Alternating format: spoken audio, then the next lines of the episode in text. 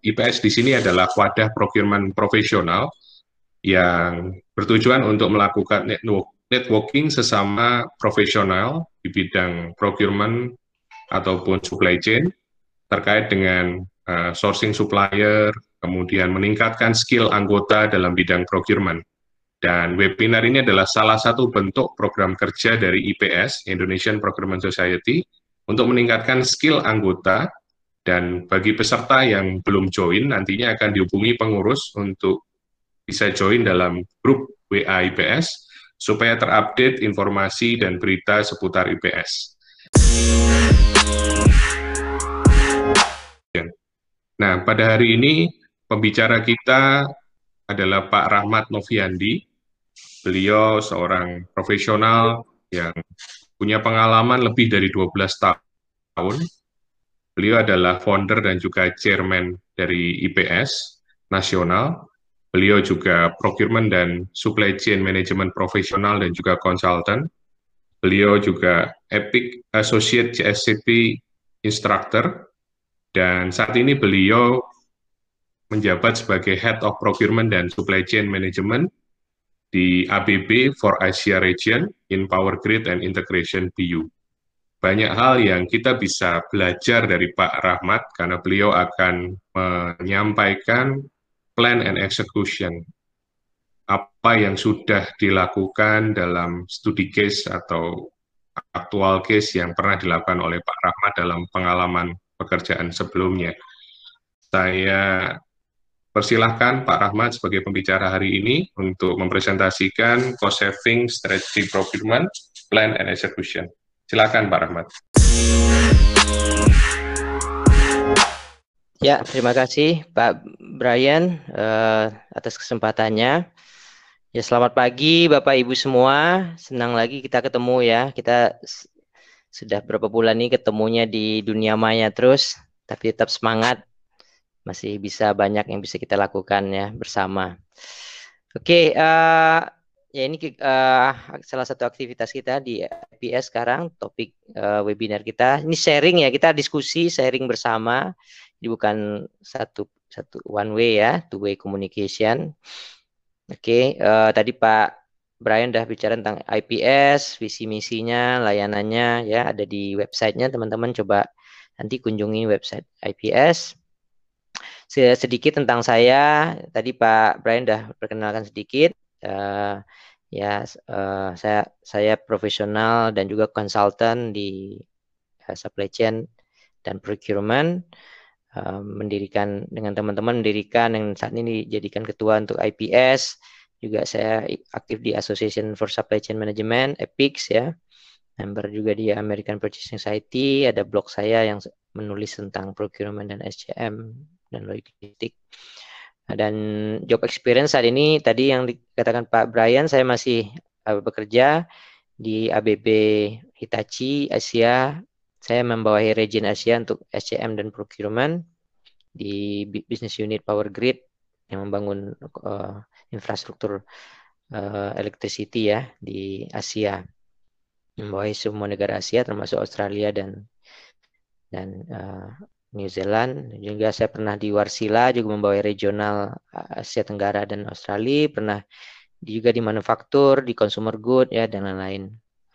Dan juga saya oh, sudah lama juga menjalin apa menjalankan uh, profesi sebagai konsultan, trainer dengan uh, berbagai klien gitu ya. Di BUMN, di private companies, di government dan lain-lain. Oke, uh, ya kita kalau berbicara tentang procurement, ya kita banyak berbicara tentang cost ya, walaupun tidak satu-satunya, tapi terus terang procurement itu masih identik dengan cost gitu ya. Jadi kalau dilihat ini CFO ini Chief Financial Officer itu kalau melihat procurement itu ya yang paling dia lihat ya fungsi kita sebagai yang menjalankan cost saving. Kalian bisa cost saving nggak gitu ya? Uh, sebentar. Saya ini dulu pointernya. Ya. Ya, ini cost saving gitu kan.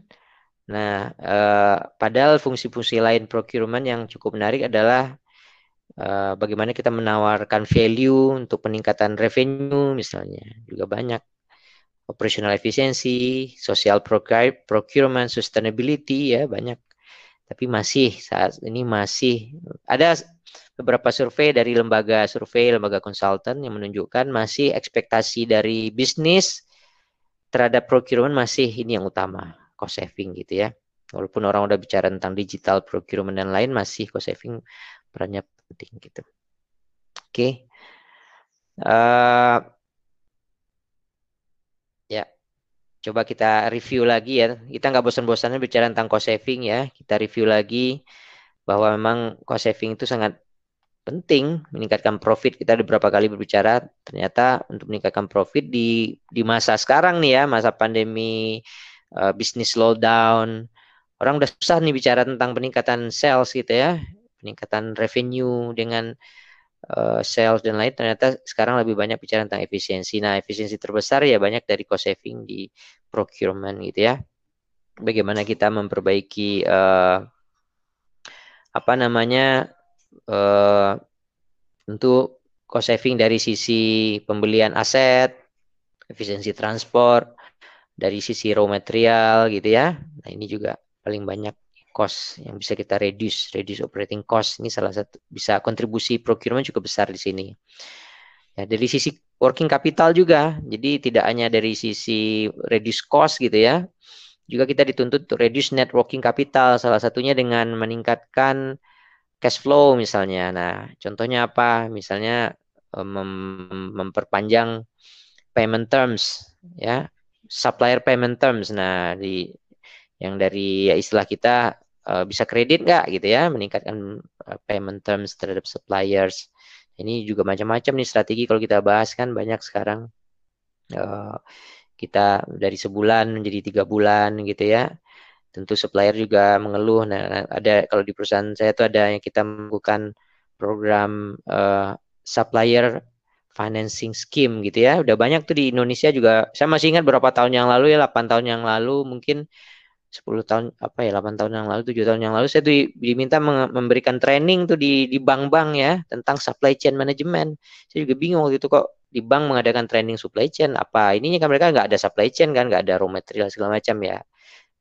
Cukup simple lah gitu. Ternyata mereka mengadakan training itu mengundang saya untuk karena mereka lagi menggalakkan kredit supply chain ya kredit untuk para supplier ya. Jadi misalnya saya perusahaan saya tetap mendapat uh, uh, apa membayarnya uh, supplier tetap dibayar on time oleh bank oleh bank tapi nanti kita bayar ke banknya tetap seperti payment term yang kita inginkan misalnya tiga, tiga bulan gitu ya tetap seperti itu. Nanti ada fee-nya uh, terhadap bank gitu yang dibayar kita biasa kita kita serah uh, fee-nya itu diserahkan ke supplier. Nah supplier hitung-hitungan kan ya kalau memang fee-nya lebih kecil dibandingkan uh, apa namanya cost of uh, working capital yang dia dapatkan dari dari sumber lain gitu ya. Dari financing lainnya dia pasti akan ambil gitu. Biasanya kita kelebihan situ. Bank ini memberikan kredit SCM dengan fee yang kecil gitu. Uh, tipe cost saving pada dasarnya kalau dalam beberapa teori kita lihat ya di buku-buku itu ada dua katanya. Cost reduction, cost avoidance. Beda cost reduction ini berhubungan dengan uh, cost itu sendiri ya, bagaimana kita membandingkan dulu harganya berapa, kita beli tahun lalu, sekarang misalnya dulu tahun lalu 1000, sekarang 900, cost savingnya 100. Jadi terhadap harga gitu ya, atau budget 1000 kita beli 900, berarti kan saving 100 itu terhadap harga. Dan ada juga yang terhadap cost avoidance, cost avoidance berbicara di luar harga gitu ya, biaya-biaya yang bisa kita hilangkan kalau kita beli barang ini misalnya biaya uh, energi penggunaan energi berkurang gitu ya itu cost avoidance kalau kita bisa ini biaya yang lain bisa berkurang gitu kan biaya quality berkurang nah, itu termasuk cost avoidance ya. nah di di perusahaan kebetulan saya nanti akan banyak ambil eh, contoh-contoh uh, di project based company ya tapi saya juga akan karena saya juga punya pengalaman di manufaktur gitu tentu kita mix juga. Nah, uh, potensi cost saving ini sendiri ya, sekaligus ini definisi cost saving itu juga di beberapa perusahaan dikembangkan lagi gitu ya. Contohnya kalau di kita itu ada cost saving dalam masa tender. Jadi kalau perusahaan saya misalnya kita melakukan tender uh, dengan PLN misalnya ya, untuk membangun sebuah infrastruktur pembangkit listrik atau uh, infrastruktur distribusi atau uh, transmisi listrik. Nah, kita uh, di masa waktu kita ikut tender dengan uh, dengan PLN misalnya. Nah, masa tender itu pun kita bisa membuat cost saving yang bisa direcord oleh uh, tim procurement yang kita sebut dengan cost saving di stage uh, tahap tender gitu ya. Di supaya menang pasti harus dapat harga yang kompetitif. Nah, kita hitung misalnya harganya uh, cost saving di masa tender itu adalah biasanya kita hitung best initial price in quotation, berapa harga yang ditawarkan di awal oleh si supplier dan berapa yang dimasukkan di project budget yang akan kita yang kita masukkan gitu ya sebagai budget project kita.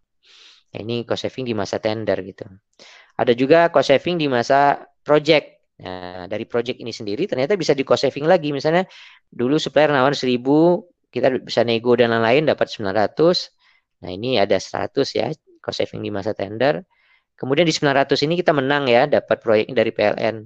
Nah, kemudian eh, dari 900 ini kita bisa PO-nya bisa lebih rendah lagi bisa kita PO 800 misalnya ke supplier. Nah, kita dapat lagi saving di mas di ada budget project.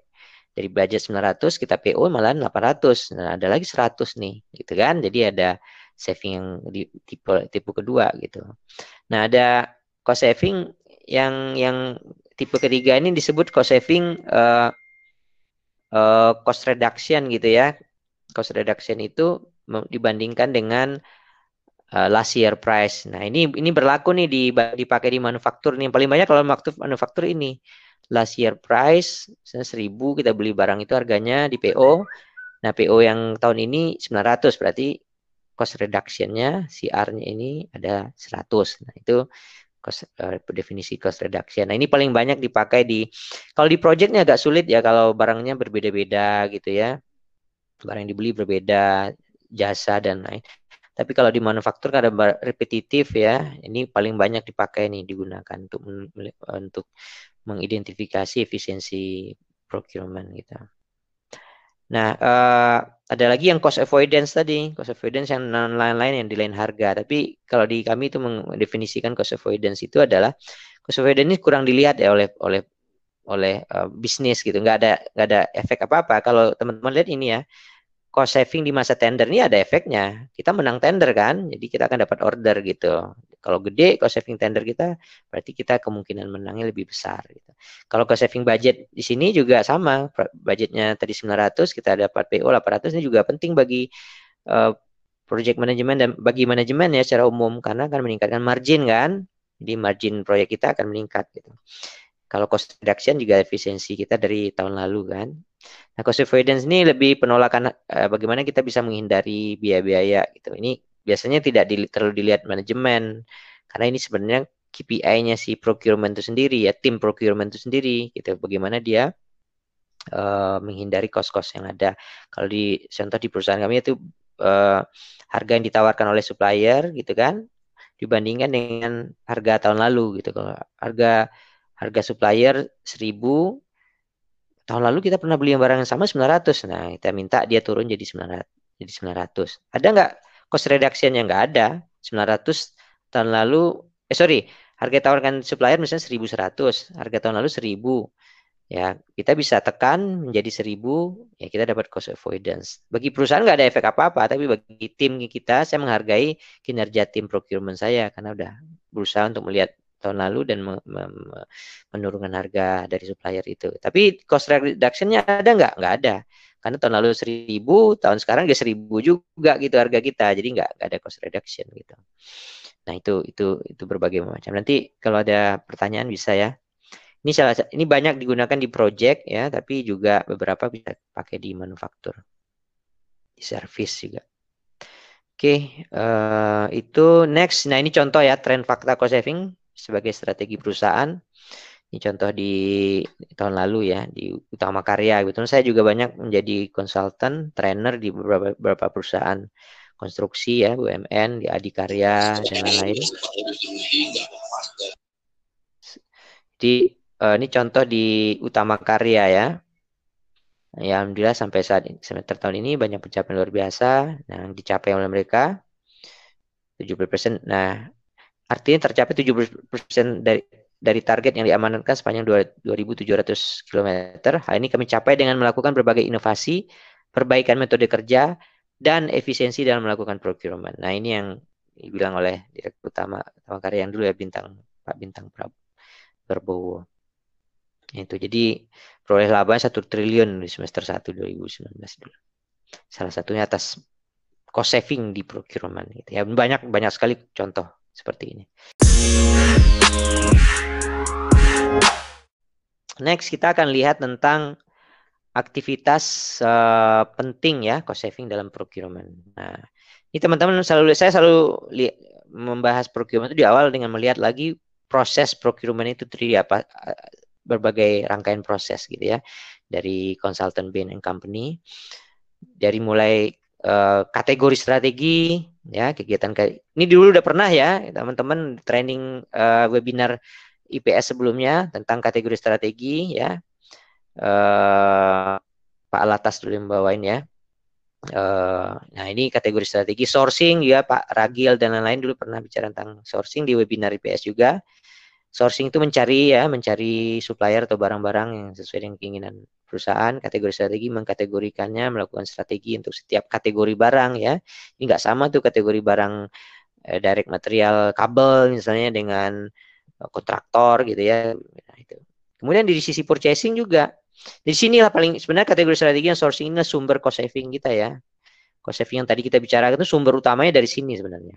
Ya, teman-teman bisa dapatkan cost saving dari proses yang dua ini. Tapi juga ada purchasing dari procure to pay, PO ya. Ini sebenarnya nggak banyak, hanya proses efisiensi di operasional prosesnya aja.